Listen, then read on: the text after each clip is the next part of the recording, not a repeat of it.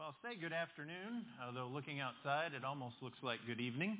Whichever is appropriate, we're so grateful that you're here uh, today, uh, whether you're joining us in person or online. And if you have your Bible with you, would you open it up, please, and turn to Matthew chapter 12. Matthew chapter 12.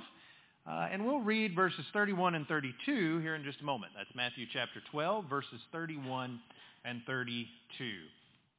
Tonight, uh, it's a blast from the past. We're bringing back something that I used to do with great regularity until some of the questions dried up. Uh, and that's uh, question and answers. Uh, sometimes I get questions that are submitted. For a while, I had a question box where people could submit questions. Uh, but tonight I want to examine a question that I've gotten several times over the last, uh, I guess, couple of years that I've answered on an individual basis. Uh, but I've gotten this question enough that I thought it might be helpful for all of us to consider and answer this question. Maybe you already know the answer, but could you express it in such a way that it would be helpful to somebody else? Opportunities sometimes arise because people know that you're a Christian, people know that you know your Bible, and so they have a question and they say, hey, you know what? I think I'll go and ask this person that I know, that's you, I'll ask them about this, and they'll probably have an answer. So hopefully this will be helpful to you this evening for those reasons. But we'll also have some uh, applications that we'll make right at the end of the lesson as well. And the question that I want us to examine tonight is this. What is the quote-unquote unforgivable sin or blasphemy against the Holy Spirit? There are some in the religious world today uh, that, that fear this very idea, fear the concept that maybe there's something out there where if I say the wrong thing, I say the wrong words, even accidentally, that, that I'm not sure what I'm saying or my, my heart was in the wrong place and I say something, and because I say this thing, it is the unforgivable sin, it's blasphemy against the Holy Spirit, and I will be irrevocably damned for what I've said. Uh, there are some who have that very real fear. And of course, uh, if there is something called blasphemy against the Holy Spirit that in some ways, at least on the surface, it appears we can't be forgiven for, that's probably something we should have a pretty good handle on to make sure that we are not uh, guilty of that ourselves. So let's examine that question tonight. But to, before we get to the actual answer, there are some elements that we're going to need to consider to uh, answer this question from a biblical standpoint. If you're there in Matthew chapter 12 and verse 31, this is one of three places where we see this concept expressed to one degree or another. Let's read beginning in verse 31 together. This is the way Matthew's gospel puts it. Therefore, I say to you, every sin and blasphemy will be forgiven men, but blasphemy against the Spirit will not be forgiven men. Anyone who speaks a word against the Son of Man, it will be forgiven him. But whoever speaks against the Holy Spirit, it will not be forgiven him either in this age or the age to come. Read those verses. Those are a couple pretty scary verses, aren't they? And we see that Jesus is, is speaking to people here who already by this point have blasphemed. Earlier in this chapter, they have accused that Jesus is just casting out these demons because he is in league with Satan, because he is casting them out by the power of Beelzebub and things along those lines. And no doubt there are other ways that they've blasphemed him as well, and other ways that they would blaspheme him um, in even more terrible ways.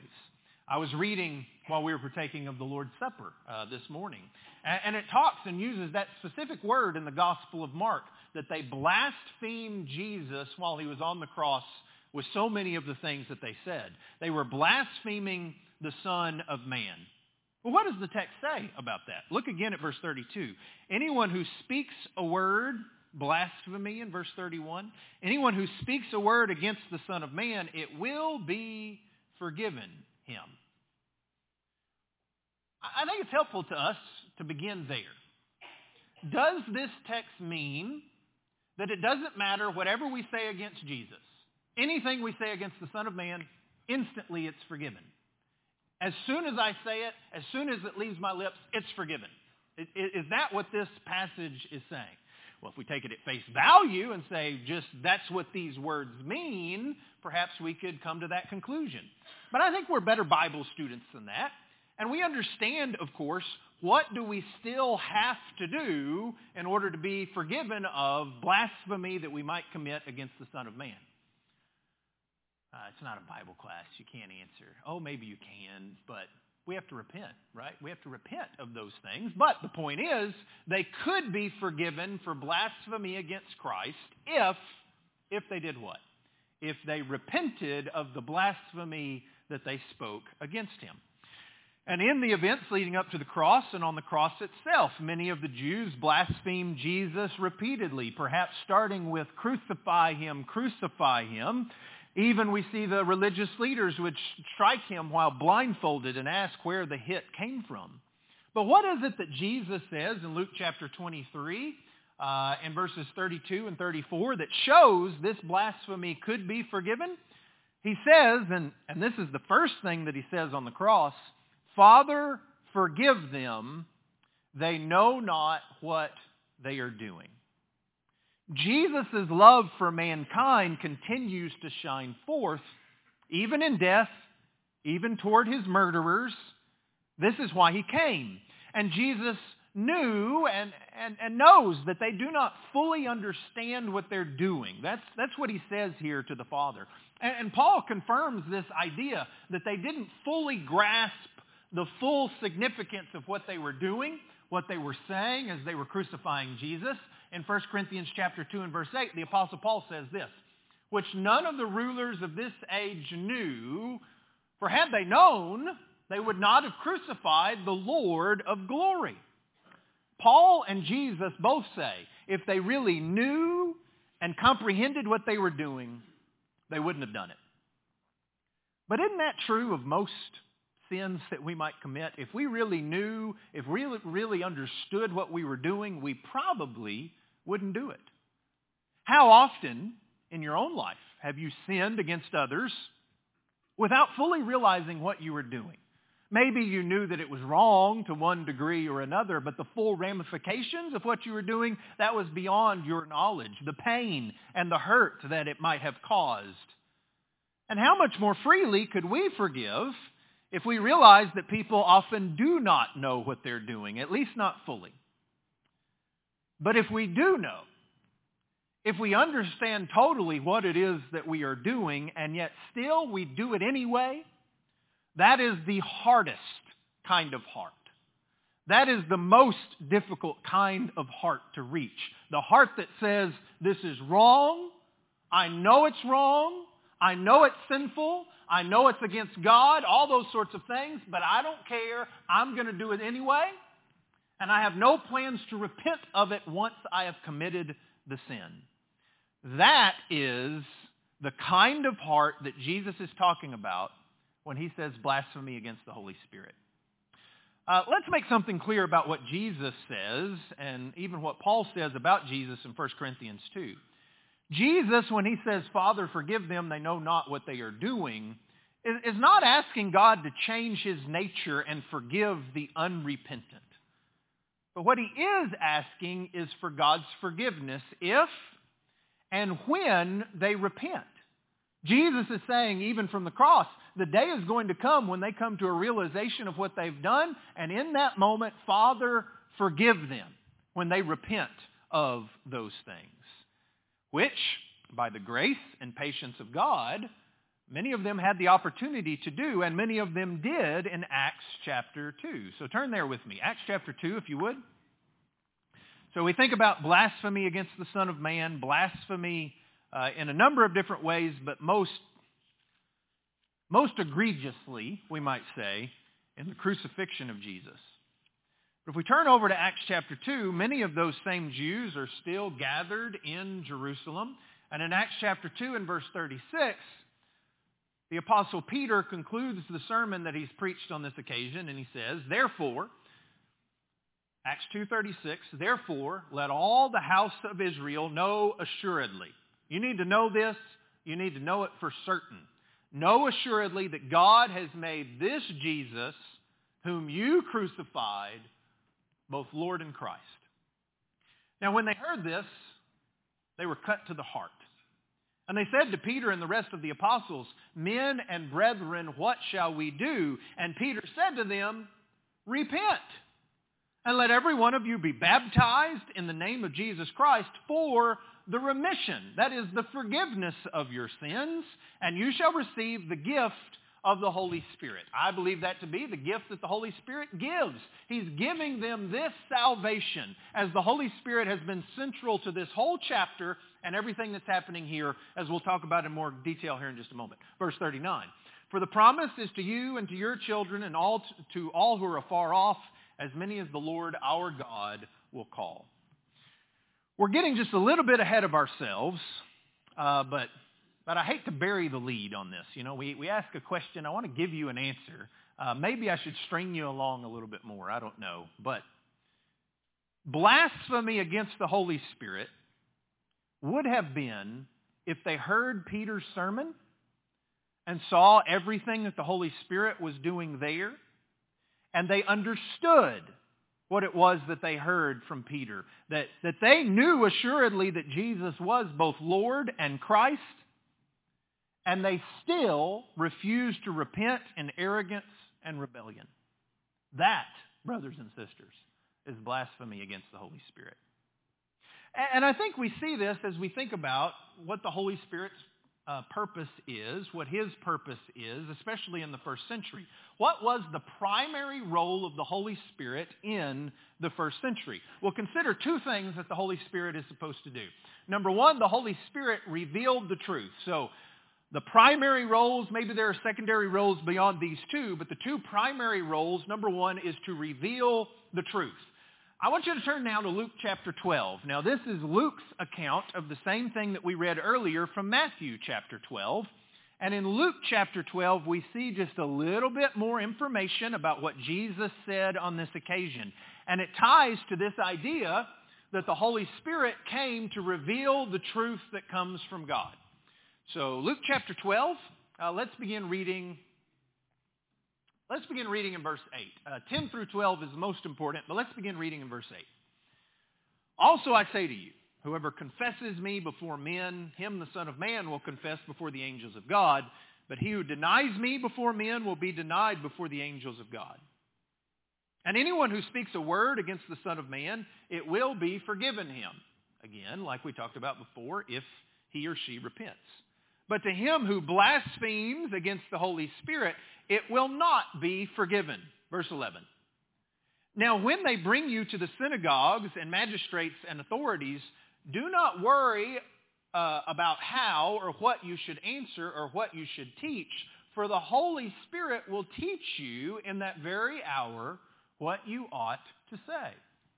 So we see this idea of blasphemy against the Holy Spirit is tied very directly to the, to the Spirit's primary role. And the Spirit's primary role was to reveal the truth fully and totally, all things that pertain to life and godliness, reveal this truth to the inspired apostles and prophets so that then they could communicate that truth to other people.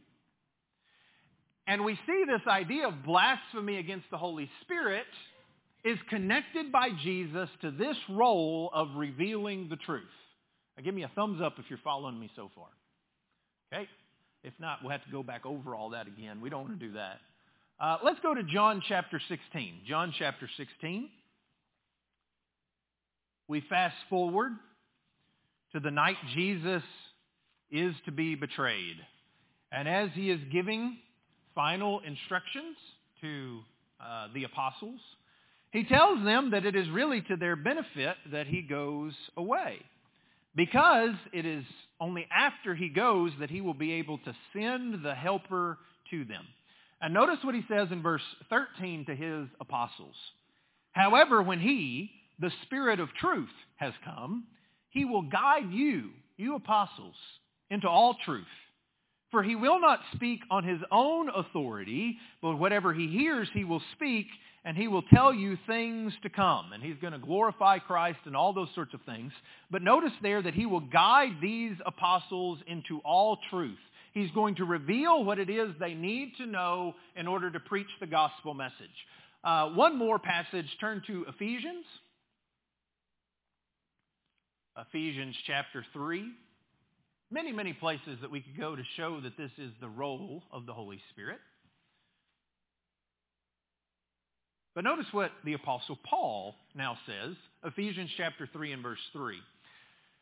Uh, how that by revelation he made known to me the mystery, as I have briefly written already, by which when you read you may understand my knowledge in the mystery of Christ, which in other ages was made known to the sons, which in other ages was not made known to the sons of men, as it has now been revealed by the Spirit to his holy apostles and prophets. And we see what this mystery was. It's the good news of the gospel, that anyone who chooses to come to Jesus can be saved, that the Gentiles should be fellow heirs of the same body and partners of his promise in Christ through the gospel and the church and everything else that he's going to talk about here in the book of Ephesians. So the, uh, the Holy Spirit was sent by Jesus to the, uh, the apostles and prophets to reveal the truth. And then secondly, the Holy Spirit was sent to confirm or bear witness in signs and miracles to that truth. Just revealing it, just saying, hey, this is what is true, uh, was not the full extent of what the Spirit came to do. The Spirit also, at least before the full Word of God was completed, the Spirit also was there to confirm that these things actually were true. And it bore witness, he bore witness in signs and miracles, and speaking in tongues, and all of these things that we see in the early church. Uh, the Hebrew writer speaks of this. You want to turn to Hebrews chapter 1. Hebrews chapter 1 and verse 1. Hebrews chapter 1 and verse 1. God, who at various times and in various ways spoke, spoke in times past to the fathers by the prophets, has in these last days spoken to us by his Son, whom he appointed heir of all things, through whom also he made the worlds, uh, who being the brightness of his glory and expressed image of his person, and upholding all things by the word of his power, when he himself purged our sins, sat down at the right hand of the majesty on high, having become so much better than the angels, the angels who had this role in communicating to Moses the things of the old law. So let's drop down to chapter 2 and verse 1. So Jesus came, he spoke things from his Father, but then when he was exalted back to the right hand of God, he sent the Holy Spirit to complete and finish his work in revealing these things. As we read in verse 2. Therefore, we must give the more earnest heed, this is chapter 2 and verse 1, we must give the more earnest heed to the things we have heard, lest we drift away. For if the word spoken through angels that's the law of Moses, proved steadfast, and every transgression and disobedience received a just reward, how shall we escape? If we neglect so great a salvation, which at the first began to be spoken by the Lord when Jesus was here on this earth, and was confirmed to us by those who heard him, the apostles and other eyewitnesses. Notice also verse 4. God also bearing witness both with signs and wonders, with various miracles and gifts of the Holy Spirit according to his own will. This truth that was committed, committed uh, to the apostles and communicated to us from God was both given, revealed by the Holy Spirit, and it was also confirmed by the Holy Spirit uh, in the things that the Holy Spirit did. And that's why the Holy Spirit enabled them to speak in tongues and work miracles to confirm that what was said was actually really from God, really from the Holy Spirit. And we see that throughout the spread of the gospel in the first century, before the Word of God was completed in the book of Revelation. Over and over and over, we see that same thing in the book of Acts, that mighty wonders and signs and miracles were done to confirm what it was these apostles and prophets were coming to speak as it was revealed to them by the Holy Spirit. And all of that really started back there in Acts chapter 2. So go back to Acts chapter 2 one more time. Let's look at Acts chapter 2 for a few minutes and then I'll, I'll actually give you the answer. In my judgment, what I believe the Bible teaches.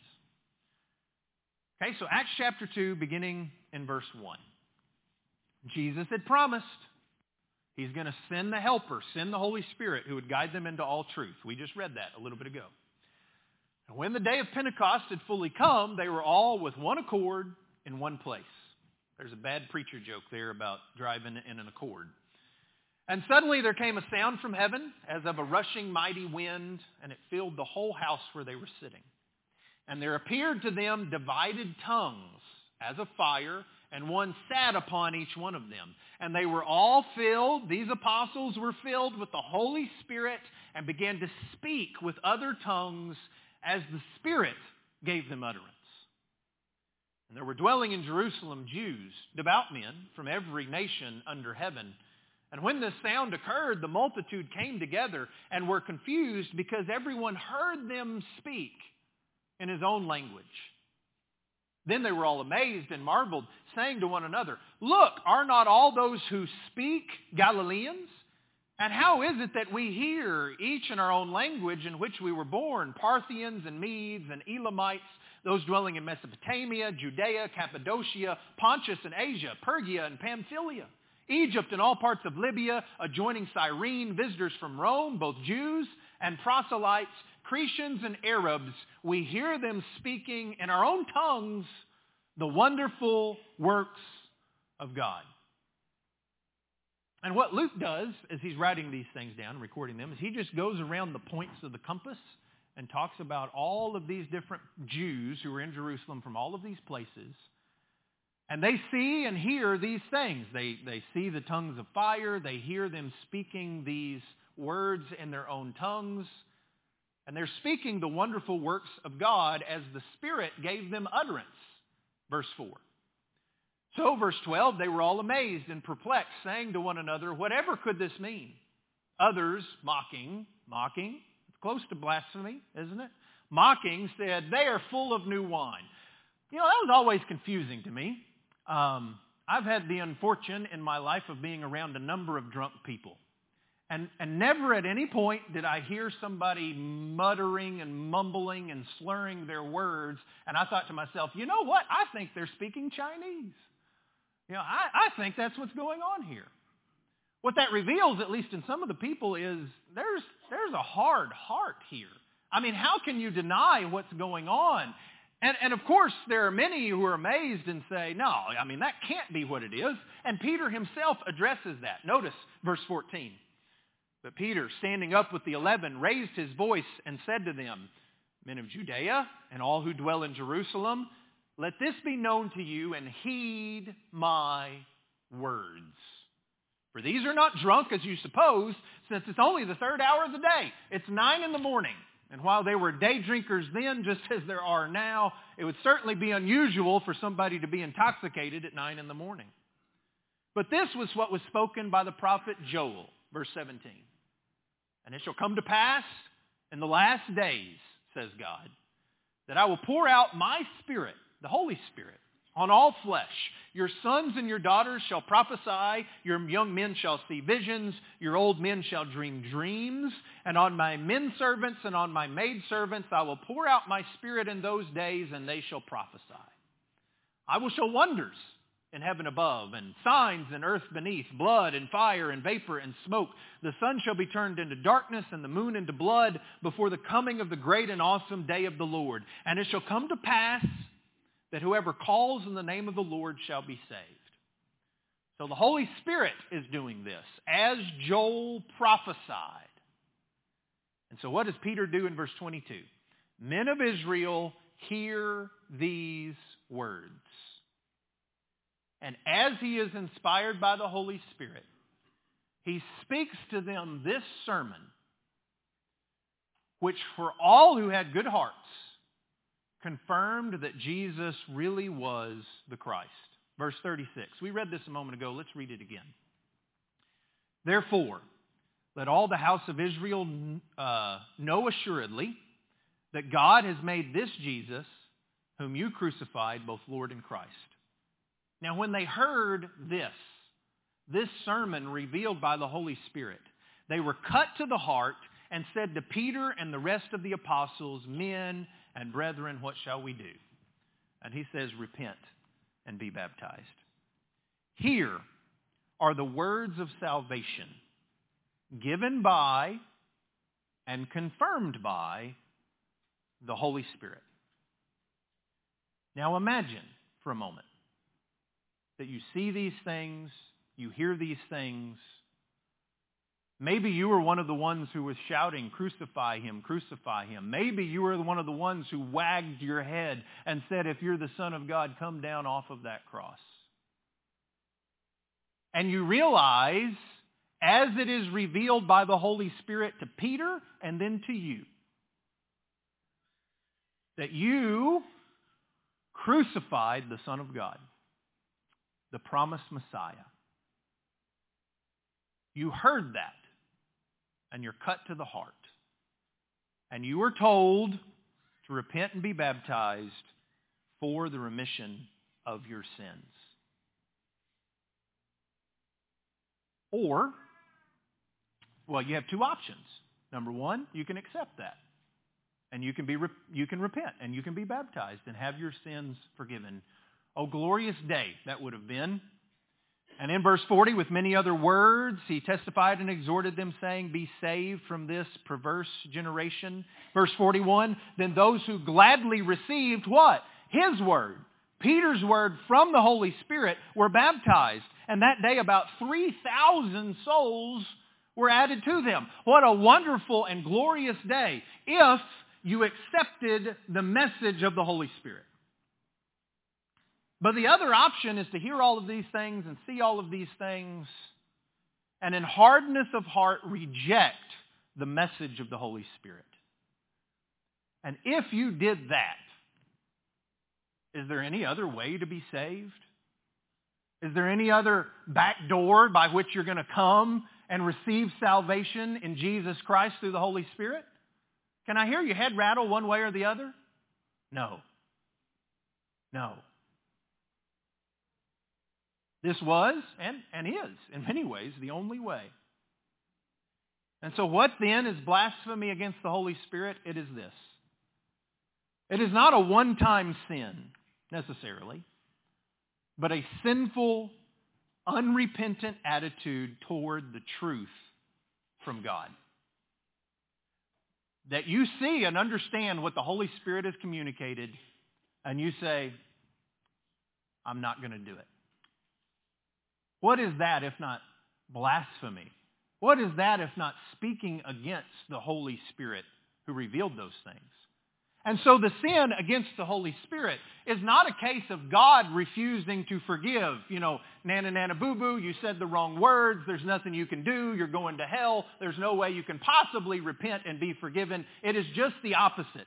Blasphemy against the Holy Spirit is someone refusing to seek to be forgiven. Even though they see and know. Because their hearts have become hardened.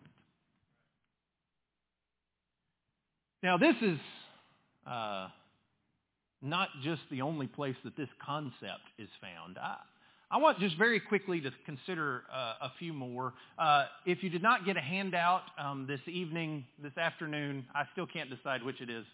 Uh, there's in the racks in the back there are handouts, and you can have all of these scripture references. I'm happy to send you this PowerPoint or or anything else you might might need.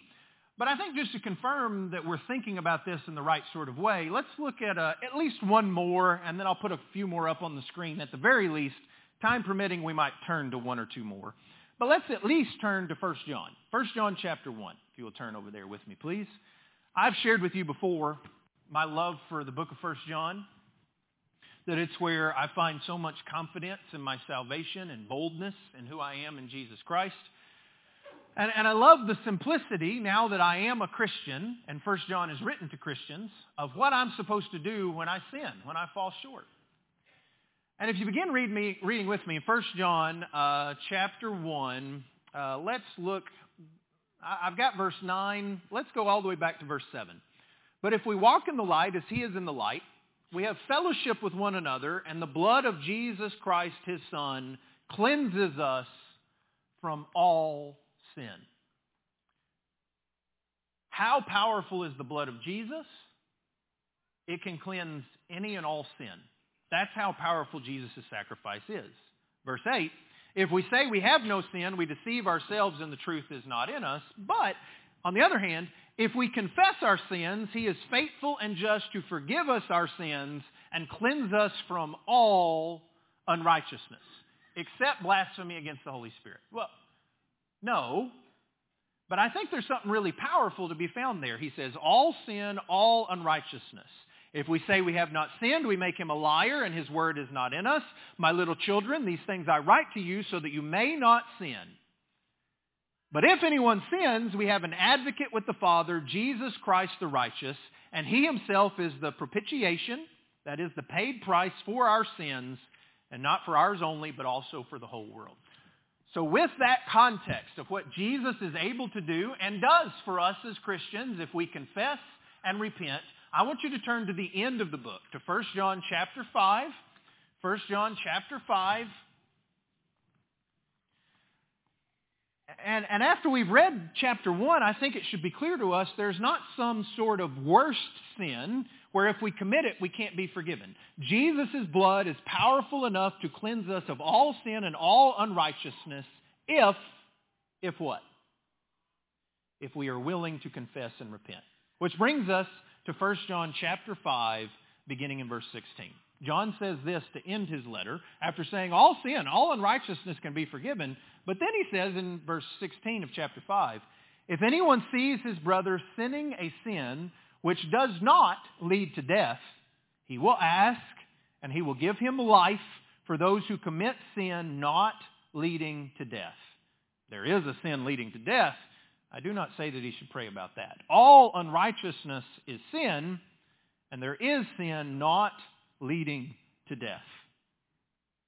We know that whoever is born of God does not keep on sinning, but he who has been born of God keeps himself and the wicked one does not touch him. So, for the Christian, what is, in the context of 1 John and what we read in chapters 1 and 2, for the Christian, not the alien sinner, but for somebody who's in Christ, what is the sin not leading to spiritual death?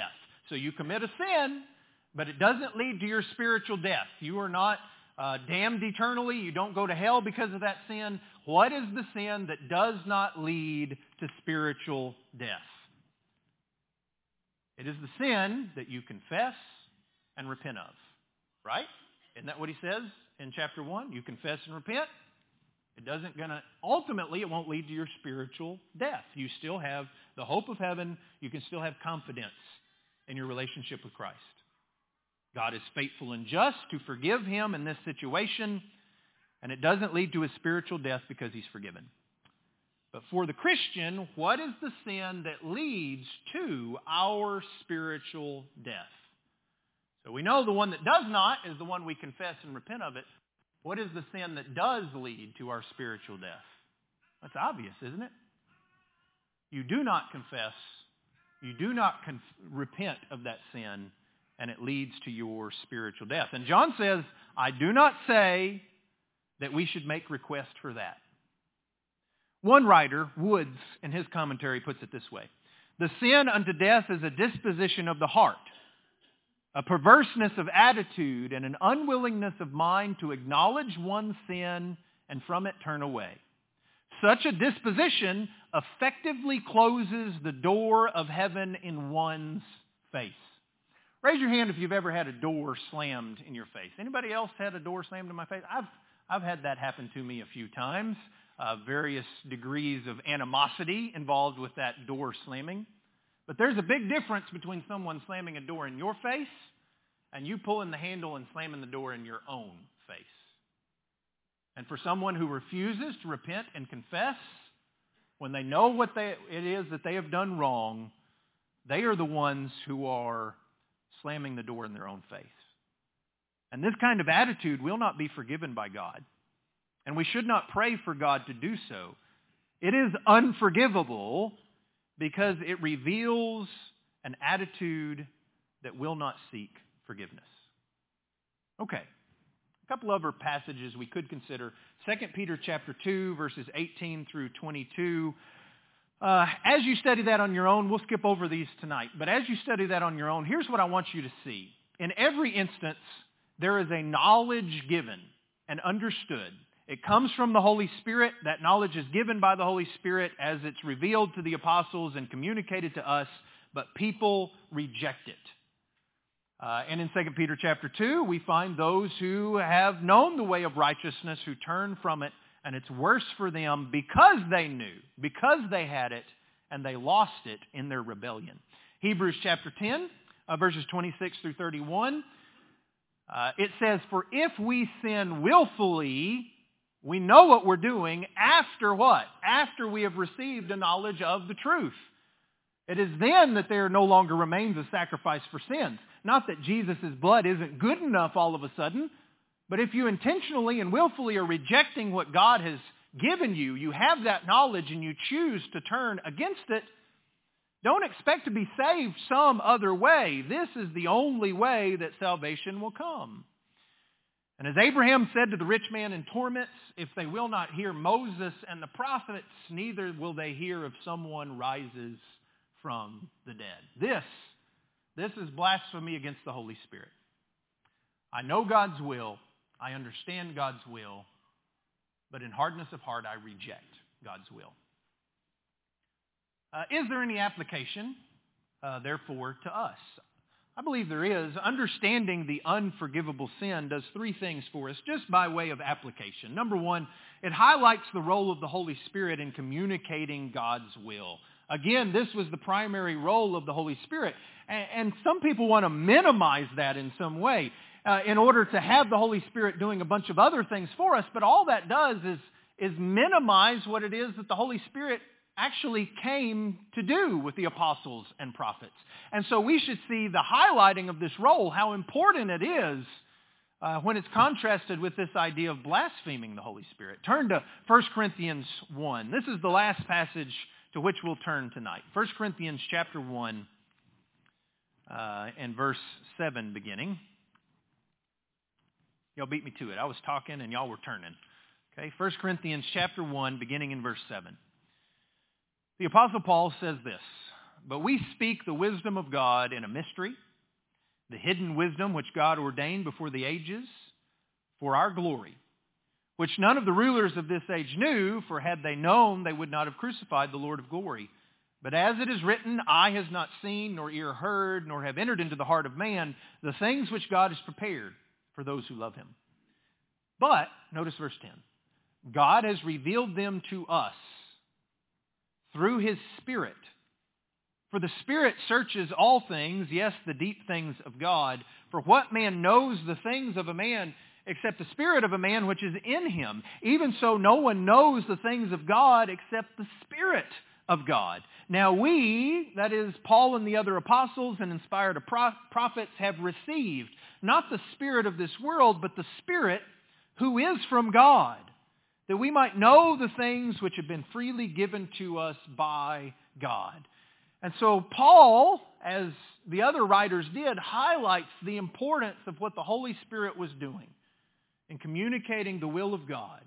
And that will is now preserved for us that we might know it, that we might submit to it, and that we might do it.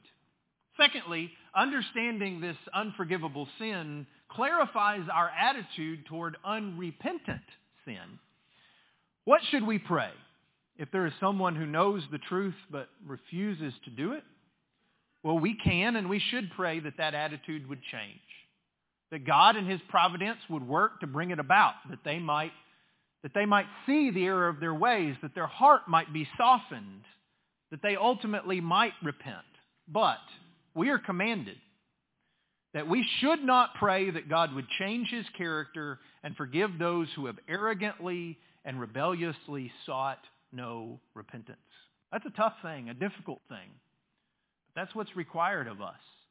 What is it that we are praying for? We're praying for hearts to soften so that they might repent. And then finally, number three, it emphasizes the vital need for confession, repentance, and baptism. For the one who is already a Christian, well, that's what we've read in 1 John 1 and 2.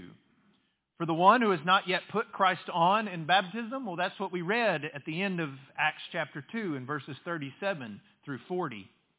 Either way, I hope you have seen tonight, and surely uh, it would be the last thing any of us would want that someone would be guilty of blasphemy against the Holy Spirit. But that's what it is if you know what you need to do and you're refusing to do it. Don't wait to do what you know you must do. Such an attitude can lead to blaspheming the Holy Spirit, a hardening of heart that ultimately refuses to repent even when we know that we should. Loved one, know God the Father, God the Son, and God the Holy Spirit have all worked to give you the opportunity, maybe even tonight, to come in humble repentance and confession that you might be baptized into Christ to walk in newness of life. Won't you take that opportunity now? And we encourage you to do so as together we stand and as we sing.